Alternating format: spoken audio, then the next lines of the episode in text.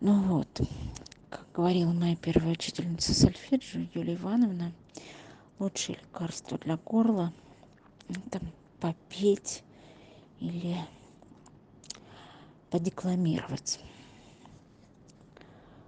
Вот, глава вторая. Потоп и спасательные станции. Многое особенно сильно интересовало меня в России, пережившей грандиозную социальную катастрофу, в том числе, как живет и работает мой старый друг Максим Горький. То, что рассказывали мне члены рабочей делегации, вернувшиеся из России, усилило мое желание самому знакомиться с тем, что там происходит. Меня взволновало также сообщение господина Бертрана Рассела о болезни Горького. Но я с радостью убедился, что в этом отношении все обстоит хорошо. Горький также здоров и бодр на вид, как в 1906 году, когда мы с ним познакомились. И он неизмеримо вырос как личность. Господин Рассел писал, что Горький умирает, и что культура в России, по-видимому, также на краю гибели. Я думаю, что художник в господине Расселе не устоял перед искушением закончить свое описание в эффектных, но мрачных тонах. Он застал Горького в постели во время приступа кашля. Все остальное плод его воображения. Горький занимает в России совершенно особое, я бы сказал, исключительное положение. Он не в большей мере коммунист, чем я. И я слышал, как у себя дома в разговоре с такими людьми, как бывший глава Петроградской чрезвычайной комиссии Бакаев и один из молодых руководителей коммунистической партии Залуцкий, он совершенно свободно оспаривал их крайние взгляды. Это было вполне убедительное доказательство свободы слова, ибо Горький не столько спорил, сколько обвинял, к тому же в присутствии двух весьма любознательных англичан но он пользуется доверием и уважением большинства коммунистов, коммунистических руководителей и в силу обстоятельств стал при новом режиме своего рода полуофициальным спасателем.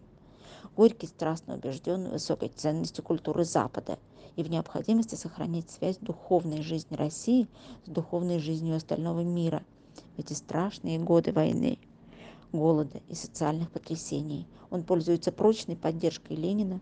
В его деятельности собраны, как в фокусе, многие значительные явления русской действительности. И это помогает понять, насколько катастрофично положение в России.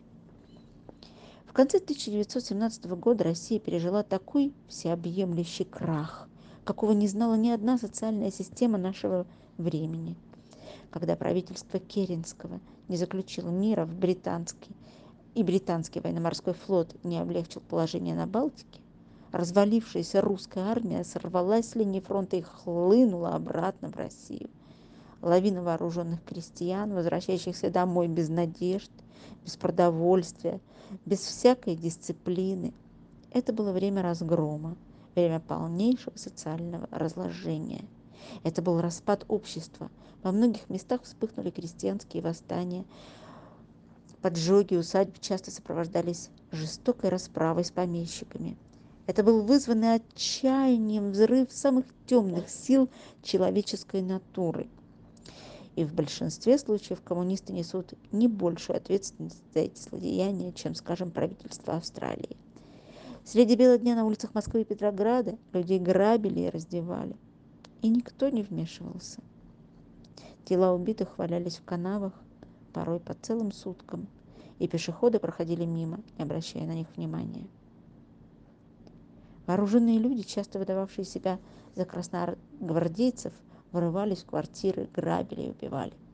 В начале 1918 года новому большевистскому правительству приходилось вести жестокую борьбу не только с контрреволюцией, но и с ворами и бандитами всех мастей. И только в середине, к середине 1918 года, после того, как были расстреляны тысячи грабителей и мародеров, восстановилось элементарное спокойствие на улицах больших русских городов. Некоторое время Россия была не цивилизованной страной, а бурным водоворотом беззакония и насилия, где слабое неопытное правительство вело борьбу не только с неразумной иностранной интервенцией, но и с полнейшим внутренним разложением. И Россия все еще прилагает огромные усилия, чтобы выйти из этого хаоса. Искусство, литература, наука – все изящное утонченное, все, что мы зовем цивилизацией, было вовлечено в эту стихийную катастрофу. Наиболее устойчивым элементом русской культурной жизни оказался театр. Здания театров оставались в своем месте, и никто не грабил не разрушал их. Артисты привыкли собираться там и работать, и они продолжали это делать. Традиция государственных субсидий оставалась в силе.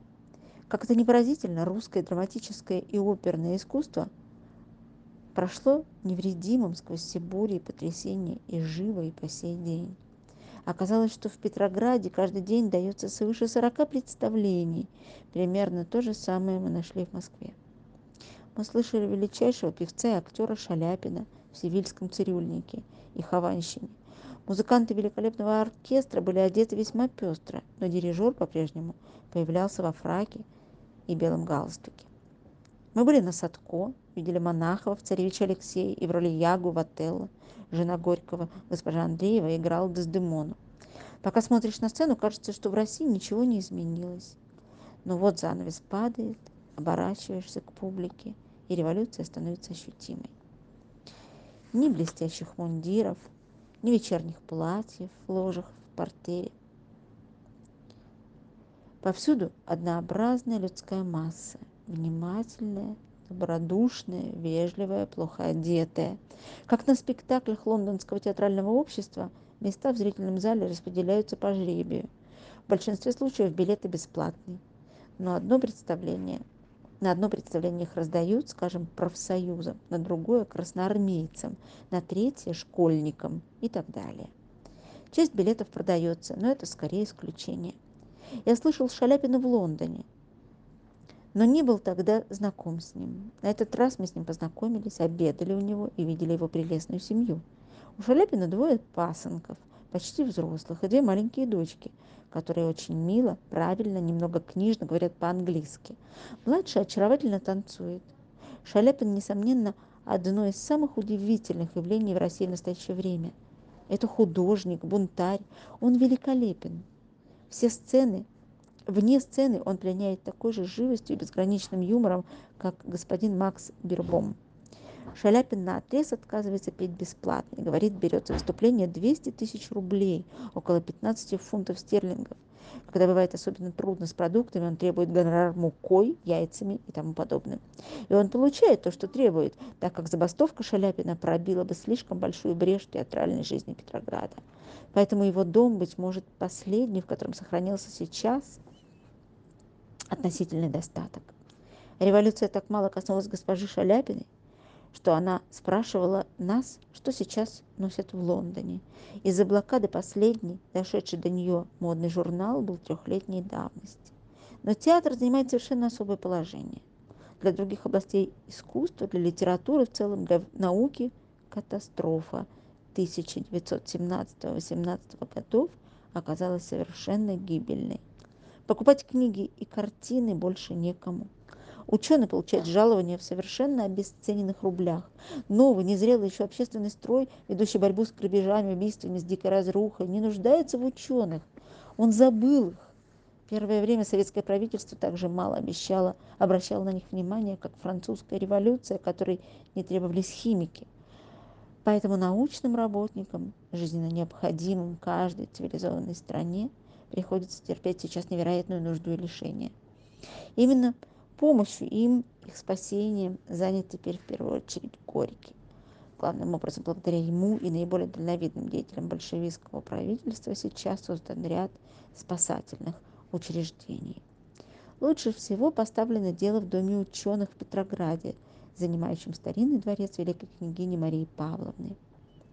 Здесь находится специальный центр распределения продовольствия, снабжающий в меру своих возможностей 4000 научных работников и членов их семей. В общей сложности около 10 тысяч человек. Тут не только выдаются продукты по карточкам, но имеются и парикмахерские, ванны, сапожные и портняжные мастерские и другие виды обслуживания. Есть даже небольшой запас обуви и одежды. Здесь создано нечто вроде медицинского стационара для больных и ослабевших. Одним из самых необычных моих впечатлений в России была встреча в Доме ученых с некоторыми крупнейшими представителями русской науки, изнуренными заботой и лишениями. Я видел там востоковеда Ольденбурга, геолога Карпинского, лауреата Нобелевской премии Павлова, Радлова, Белопольского и других всемирно известных ученых. Они задали мне великое множество вопросов о последних достижениях науки за пределами России – и мне стало стыдно за свое ужасающее невежество в этих делах. Если бы я предвидел это, я взял бы с собой материалы по всем этим вопросам. Наша блокада отрезала русских ученых от иностранной научной литературы. У них нет новой аппаратуры, не хватает пищи бумаги, лаборатории не отапливаются. Удивительно, что они вообще что-то делают, и все же они успешно работают. Павлов проводит поразительные по своему размаху и виртуозности исследования высшей нервной деятельности животных. Манухин, говорят, разработал эффективный метод лечения туберкулеза, даже в последней стадии и так далее. Я привез с собой для публикования в печати краткое изложение работ Манухина. Оно сейчас переводится на английский язык. Дух науки, поистине изумительный дух. Если этой зимой Петроград погибает, погибнет от голода, погибнут и члены Дома ученых, если только нам не удастся помочь им какими-нибудь чрезвычайными мерами. Однако они почти не заговаривали со мной о возможности посылки им продовольствия. В Доме литературы и искусства мы слышали кое-какие жалобы на нужду и лишения, но ученые молчали об этом. Все они страстно желают получить научную литературу. Звание им дороже хлеба. Знания им дороже хлеба. Я посоветовал им создать комиссию, которая составила бы список необходимых книг и журналов. Этот список я вручил секретарю Королевского общества в Лондоне, и он уже предпринял мне кое-какие шаги. Понадобится средства приблизительно 3 или 4 тысячи фунтов стерлингов. Адрес секретаря Королевского общества Берлингтон Хаус Вест. Согласие большевистского правительства и нашего собственного на это духовное снабжение уже получено. Я надеюсь, что в ближайшее время первая партия книг будет отправлена этим людям, которые так долго были отрезаны от интеллектуальной жизни мира. Если бы у меня и не было других оснований испытывать удовлетворение от поездки в Россию, я нашел бы его в тех надеждах и утешении, которые едва лишь одна лишь встреча с нами принесла выдающимся деятелям науки и искусства. Многие из них отчаялись уже получить какие-либо вести из зарубежного мира – в течение трех лет, очень мрачных и долгих, они жили в мире, который, казалось, неуклонно опускался с одной ступени бедствий на другую, все ниже и ниже, в непроглядную тьму. Не знаю, может быть, им довелось встретиться с той или иной политической делегацией, посетившей Россию, но совершенно очевидно, что они никак не ожидали, что им когда-либо придется снова увидеть свободного и независимого человека, который, казалось, без затруднений сам по себе прибыл из Лондона, и который мог бы не только приехать, но и вернуться снова в потерянный для них мир Запада.